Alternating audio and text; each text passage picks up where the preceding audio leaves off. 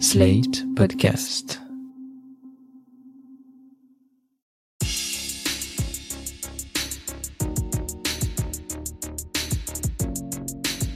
Euh, Alors moi, si je mange bio, c'est principalement pour éviter de consommer des, euh, des fruits et des légumes qui auraient subi des traitements euh, aux pesticides.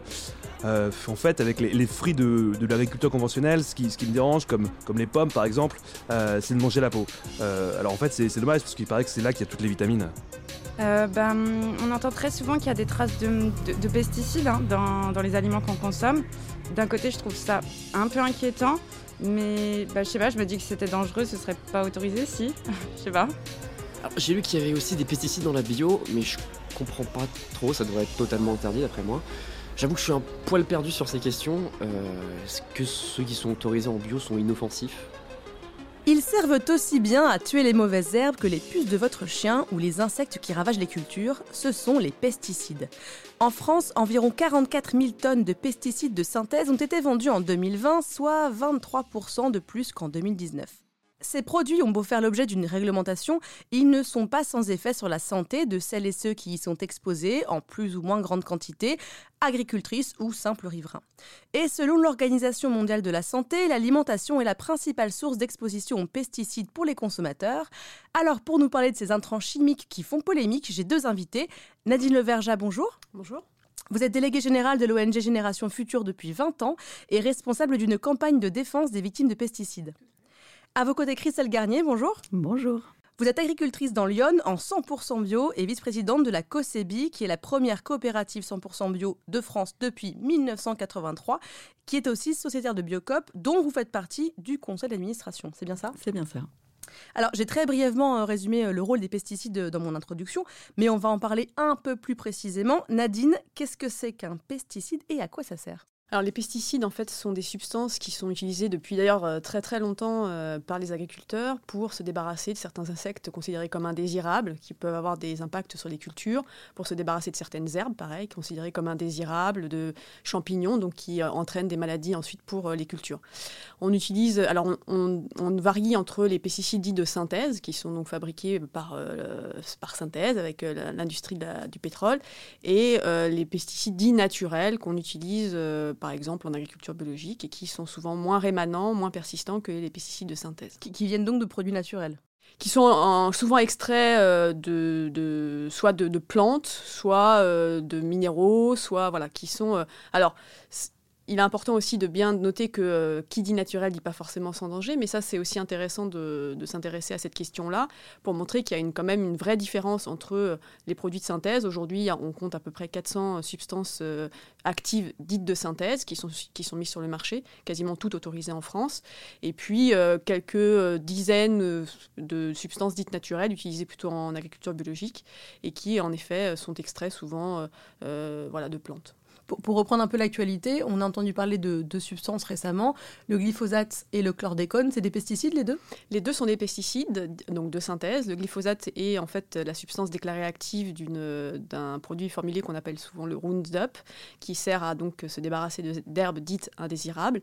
Et euh, la chlordécone, c'est un insecticide en, revanche, organochloré, qui lui a été utilisé pendant euh, des années aux Antilles, entre 1973 et 1993, qui est très dangereux puisque euh, ce produit euh, a été incriminé sur euh, certaines pathologies comme le, le cancer de la prostate par exemple. Il était ta- d'ailleurs tellement dangereux qu'il a été interdit aux États-Unis en 1976 et pourtant nous en France on a continué et dans les Antilles à l'utiliser. Il est très persistant, il pollue les sols durablement et donc euh, c'est un vrai euh, c'est un vrai souci. Et des molécules comme ça malheureusement en produits de synthèse il y en a beaucoup. Alors justement, est-ce qu'on a des chiffres euh, concrets sur les conséquences de ces pesticides de synthèse sur la santé, que ce soit riverains, agriculteurs ou consommateurs? Des données, on en a malheureusement maintenant beaucoup. Euh, pendant des années, en fait, en France, on a manqué de recherche scientifique. Et depuis quelques années, euh, la recherche médicale française, l'INSERM, a publié en 2013 et une mise à jour en 2021 une expertise collective qui montre en effet des effets réels sur la santé pour l'utilisation euh, de ces pesticides, notamment avec certaines pathologies euh, bien ciblées, comme euh, les lymphomes la maladie de Parkinson ou encore les myélomes, qui sont des cancers, et qui sont d'ailleurs reconnus comme des maladies professionnelles aujourd'hui. Et plus récemment, le ministre de l'Agriculture a déclaré que le cancer de la prostate serait lui aussi inclus dans les maladies professionnelles. C'est bien la preuve que ces produits-là ont, un impact sur les populations, à la fois les agriculteurs, mais aussi les populations générales. Par exemple, les femmes enceintes, quand elles sont exposées euh, à ces produits-là, les bébés à naître peuvent avoir des problèmes de santé. Euh, notamment, il y a des liens qui sont faits avec les leucémies ou des troubles comportementaux. Et donc, et même dans la population générale, on commence à montrer des liens. Alors pour l'instant, les, les présomptions sont faibles, mais quand même, on commence à montrer des choses sur Parkinson ou des troubles du spectre autistique. Et donc, les interrogations et les, les craintes sont réelles en tout cas en termes d'exposition. Donc les chiffres sont là, les études scientifiques, médicales prouvent qu'il y a des conséquences sur la santé, qu'il peut y en avoir en tout cas. Euh, j'imagine que c'est pour ça qu'au niveau de la loi, on s'adapte, euh, on s'adapte vite ou pas tellement? Alors, il y a, il faut reconnaître, euh, au sein de l'Union européenne, une réglementation qui a été mise à jour au début des années 2000 pour encadrer la mise sur le marché et l'utilisation des pesticides. C'est d'ailleurs dans le monde l'une des plus protectrices, hein, celle de l'Union européenne, mais elle a encore beaucoup de faiblesses. on sait que par exemple, sur, au sein de l'Union européenne, on a mis en place des critères d'exclusion, c'est-à-dire qu'on va retirer du marché des substances parce qu'elles sont cancérigènes, mutagènes, reprotoxiques, certaines ou encore des euh, perturbateurs. Vous pouvez la différence entre cancérigènes, mutagènes, reprotoxiques? Alors, les substances cancérigènes, bah, elles peuvent induire le cancer. Celles qui sont mutagènes vont faire muter en fait les gènes et donc potentiellement induire un cancer. Les reprotoxiques, elles, sont, euh, elles vont avoir un effet par exemple sur des troubles du, euh, de la fertilité, de la reproduction. Et, puis donc les perturbateurs endocriniens, donc qui sont des substances qui à très faible dose peuvent agir sur le système. BPA, on en a parlé. Oui, et donc de nombreux pesticides qui peuvent induire en effet donc des effets sur la santé. donc ça, dans le cadre de la réglementation européenne, aujourd'hui qui est plus protectrice, normalement, les certains, on ne devrait plus les retrouver sur le marché et donc plus être exposés. Le souci, c'est que euh, y a beaucoup de failles dans cette réglementation, notamment au, niveau de l'évaluation et de l'homologation, puisqu'on se, se rend compte que dans les dossiers qui sont déposés par les industriels, il y a beaucoup d'études scientifiques académiques qui sont écartées pour de mauvaises raisons. Et du coup, on laisse sur le marché ces substances euh, qui sont pourtant dangereuses pour la santé et pour l'environnement aussi d'ailleurs. Au niveau des utilisations aussi, l'encadrement aujourd'hui est relativement problématique. Nous, on a d'ailleurs attaqué en France euh, des textes réglementaires qui sont censés protéger les riverains, mais qui en fait ne, ne protègent pas le riverain. Ils sont encore exposés de manière très euh, importante justement à des, à des substances qui sont dangereuses. Et donc, il y a encore beaucoup à faire. De la même manière, les effets dits cocktails, c'est-à-dire le mélange des pesticides n'est pas évalué. Donc on, a, on laisse sur le marché finalement des mélanges dont on ne sait pas les, conséquences qu'ils peuvent avoir sur la santé, ou plutôt si, on commence à le savoir. Il y a des études qui sont menées notamment euh, à Toulouse, un laboratoire qui s'intéresse justement à ce mélange dans les aliments et qui montre que ça peut créer des problématiques au niveau de la santé. Donc euh, il y a encore beaucoup, beaucoup, beaucoup à faire sur ce d'obstacles. Mais alors, est-ce que c'est des obstacles liés à la pression de certains lobbies ou il y a plusieurs niveaux, bien sûr, qu'on... ce que j'évoquais tout à l'heure sur les dossiers d'évaluation. Ces dossiers d'évaluation des substances actives et des, produits formulés sont déposés par les industriels eux-mêmes. Donc c'est eux qui vont chercher des études, c'est eux qui les mettent sur, euh, dans les dossiers et qui les écartent. Euh, et on va justement publier, nous, prochainement, un dossier sur le glyphosate pour de mauvaises raisons. Et souvent, d'ailleurs, en ne suivant pas les règles pourtant officielles, ils vont considérer que ces études sont trop faibles, qu'elles ne sont pas représentatives, etc. Et du coup, on va se retrouver avec des dossiers qui affaiblissent et qui, et qui finalement donnent crédit à la substance en disant qu'elle n'est pas, pas dangereuse pour la santé. Donc euh, il y a cet aspect-là, peut-être aussi euh, parfois une, faiblesse des pouvoirs en place euh, qui finalement pour des raisons économiques, souvent portées par les agriculteurs, disant qu'ils sont dans des impasses s'ils n'ont plus ces substances-là, euh, bah, continuent à laisser sur le marché ces molécules. On l'a vu avec le dossier du glyphosate, par exemple. Alors parlons justement des agriculteurs, plutôt agricultrices. Christelle, vous avez repris l'exploitation familiale en 2004. Qu'est-ce qu'on trouve chez vous? Qu'est-ce que vous cultivez? Alors donc mon exploitation, effectivement, je l'ai reprise en 2004. C'est une exploitation de céréales en fait. Que, donc quand je l'ai reprise, elle était en conventionnel, donc j'ai mis en place. On peut rappeler pour les gens qui ne connaissent pas ce mot, c'est l'utilisation de pesticides d'intrants chimiques en fait conventionnels, c'est ça voilà, grosso modo. Conventionnel, c'est l'agriculture euh, l'agriculture la plus répandue en France, euh, donc euh, ça veut dire utilise tout un tas de d'intrants chimiques, donc des pesticides, mais aussi des engrais, etc. Donc mon exploitation, au départ, mes parents avaient une exploitation conventionnelle, donc utilisaient ces produits, et moi quand je quand je me suis installée en 2004, mon, mon premier projet était de de la convertir en agriculture biologique. Donc j'avais euh, que des céréales euh, à l'époque. Et puis maintenant, en plus, j'ai un atelier de volaille de chair euh, en vente directe à la ferme. Mais voilà. Justement, comment on passe de conventionnel à bio? On brûle tout, on rase tout et on recommence? Pas tout à fait. D'abord, il faut que ce soit une, une, enfin, un projet personnel, il faut en avoir envie. Ensuite, à partir de ce moment-là, euh, on décide donc auprès d'un organisme certificateur de dire, voilà, à partir de telle date, je veux passer en agriculture biologique. Et donc, euh, à partir de telle date, évidemment, toutes les pratiques euh, changent. On n'utilise plus de produits de synthèse. On, organise évidemment toute la, nouvelle rotation sur, sur l'exploitation. On est en conversion, c'est ça? Alors, la première année, on est en conversion première année. Donc, ça veut dire qu'on on, cultive en agriculture biologique. Par contre, on vend sur le marché euh, du conventionnel. Donc, euh, donc c'est pour ça qu'il y a des aides pour accompagner les agriculteurs à passer en, agriculture biologique, parce qu'économiquement, la première année, c'est déjà difficile. La deuxième année, on est en, année de conversion, deuxième année. Donc là, en fonction euh, des volumes, en fonction du marché, il y a un petit marché un petit valorisé en fait par rapport à, à ces productions-là, mais c'est pas toujours le cas. Et la troisième année, on est effectivement euh, certifié euh, en, agriculture biologique. Ça y est, Champagne. Ça y est. À boire avec modération.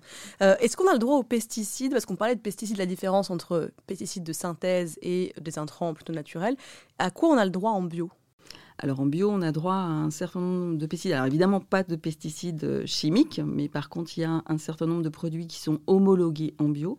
Et donc c'est là aussi où il faut, à mon, à mon sens, être être, euh, enfin, faire attention parce que, parce que les lobbying, évidemment, euh, les, les euh, firmes pharmaceutiques, les firmes phyto mettent, mettent l'accent pour homologuer un certain nombre de produits en agriculture biologique. Et en fait, le risque, c'est que, c'est que l'agriculture biologique devienne de l'agriculture conventionnelle avec des produits biologiques, enfin, homologués en agriculture biologique. Donc, c'est pour ça que aujourd'hui, on peut quand même identifier plusieurs type d'agriculture biologique. qui a les, les plus vertueuses et puis euh, celles qui, qui, euh, bah, qui surfent un peu sur le marché parfois. Qui mettent plein de choses quand même dedans. Qu'est-ce qu'on peut utiliser par exemple en bio?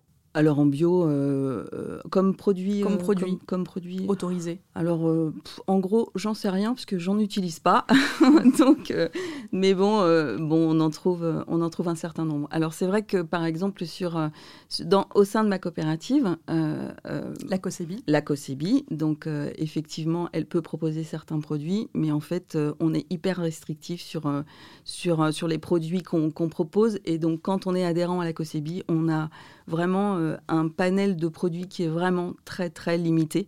Et, et du coup, euh, je voilà, je les connais pas vraiment quoi. Enfin cela euh, un peu plus, mais bon, ce sont des choses plus plus acceptables en tout cas dans nos pratiques. Alors justement, à quoi ça sert la COSEBI C'est une coopérative bio en France depuis 1983. C'est quoi? Alors, euh, une coopérative, euh, c'est des personnes qui s'associent en fait autour d'un même projet politique. Et donc, euh, la coopérative COPSEBI, c'est 250 agriculteurs. J'ai envie de dire 250 paysans, parce qu'en fait, on est quand même des paysans avant d'être agriculteurs. Et donc, ce sont des, personnes qui sont tous des agriculteurs 100% bio. et qui mettent en commun en fait leur production pour pouvoir les, bah, proposer sur le marché national. Et quelle utilité d'être sociétaire euh, Biocop pour vous?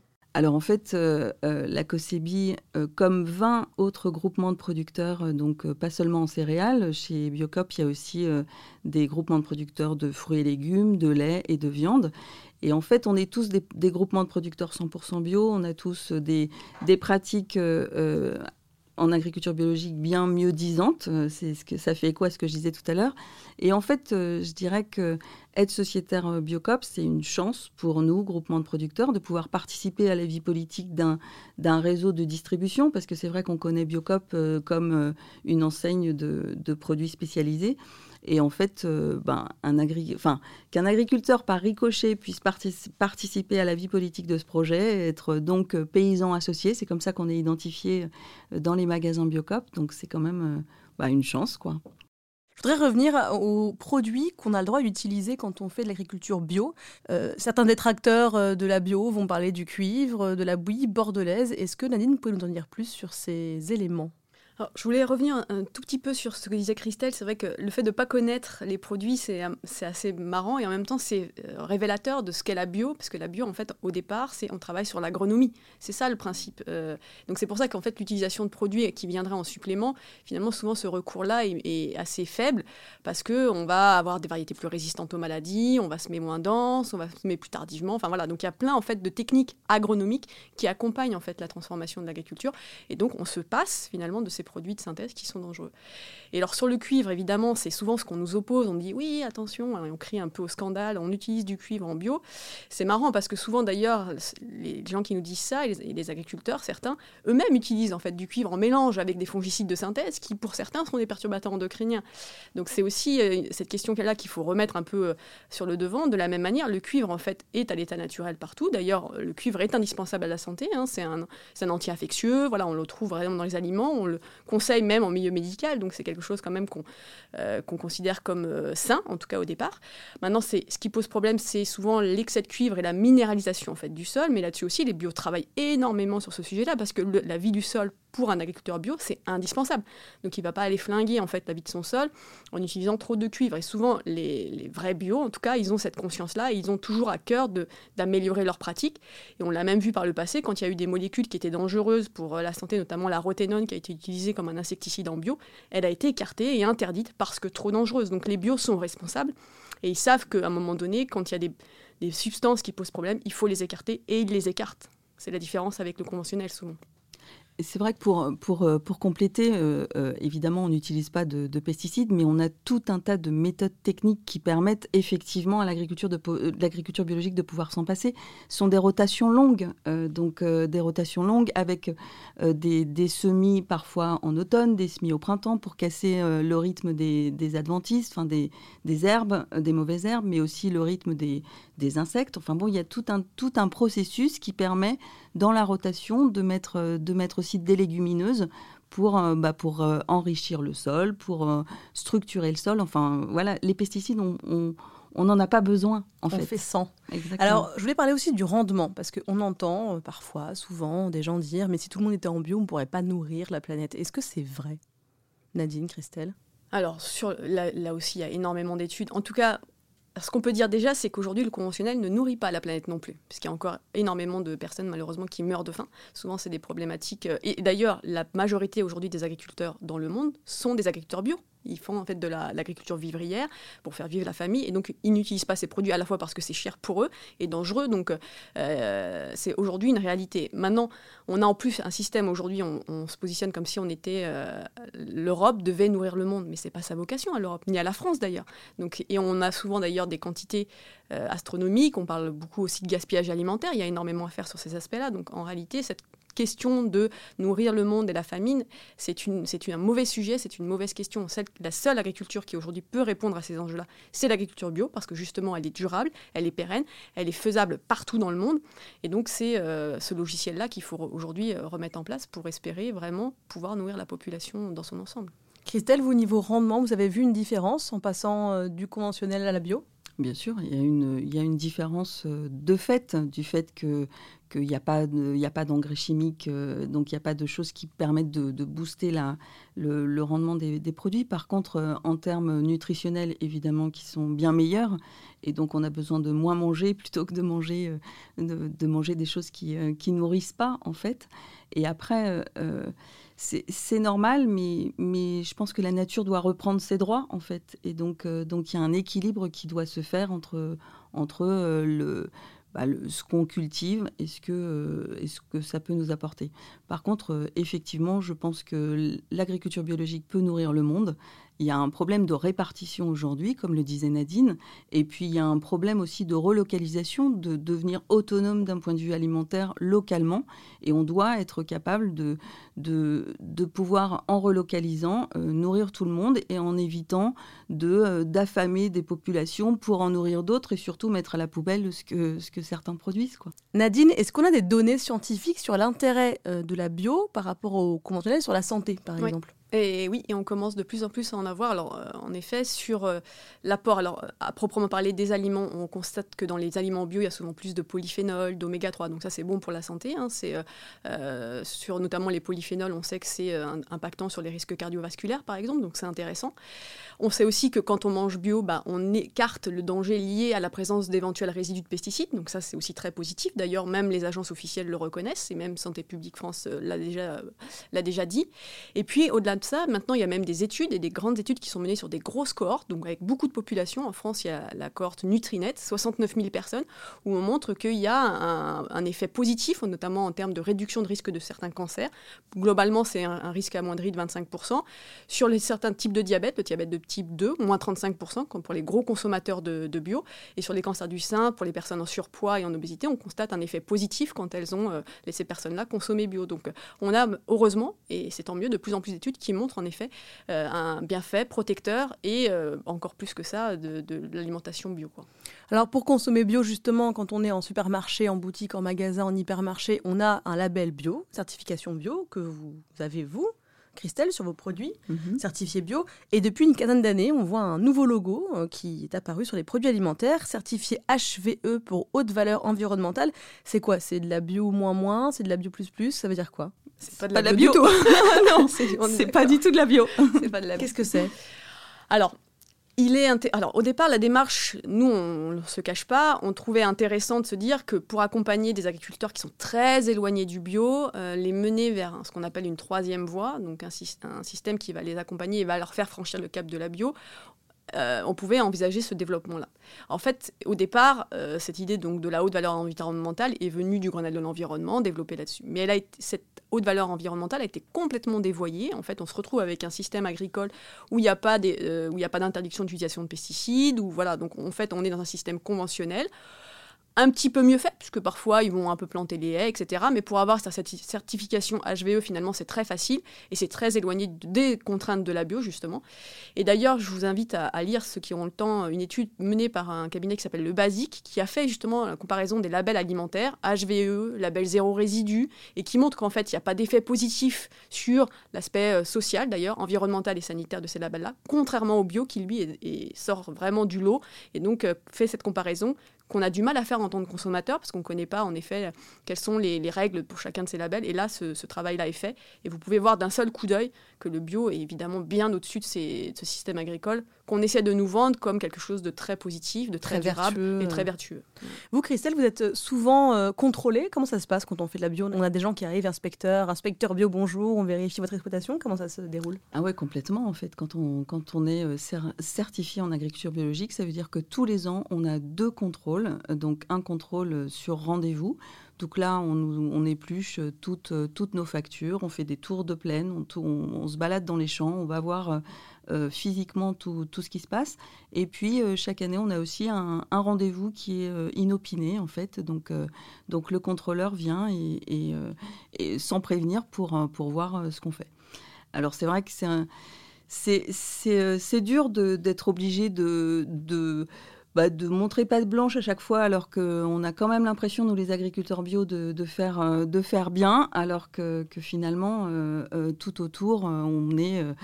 on, est, on, bah, on peut aussi être, être pollué, quoi. Enfin, bah, tout autour, ma question suivante, justement, s'attache à savoir, est-ce que comme euh, les nuages euh, nucléaires s'arrêtaient soi-disant aux frontières euh, de la France en 1986 avec Tchernobyl, est-ce que les, nuages de pesticides des voisins en conventionnel s'arrêtent aux frontières de votre champ? Comment ça se passe? Est-ce que ça contamine vos cultures?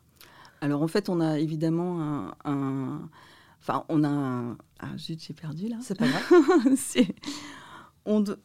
Ça peut arriver, effectivement, euh, qu'un voisin euh, puisse contaminer euh, notre champ. Donc, parfois, ça se voit hein, quand, c'est un herbicide qui dépasse. Ou, donc, voilà. Donc, dans ces cas-là, on met en place une procédure d'assurance, c'est-à-dire qu'on va, avec un expert, constater que le voisin a, été un petit peu loin dans notre champ. Et là, même si même si les assurances prennent en charge tout ça, c'est euh, une, démarche du combattant pour nous, les paysans bio, parce que ça veut dire qu'on doit déclasser notre parcelle, ça veut dire qu'on doit euh, remettre en, avant euh, le, processus de, de, conversion, c'est-à-dire qu'on recommence à zéro en fait. C'est-à-dire comme la parcelle a été contaminée, on est obligé de repartir à zéro.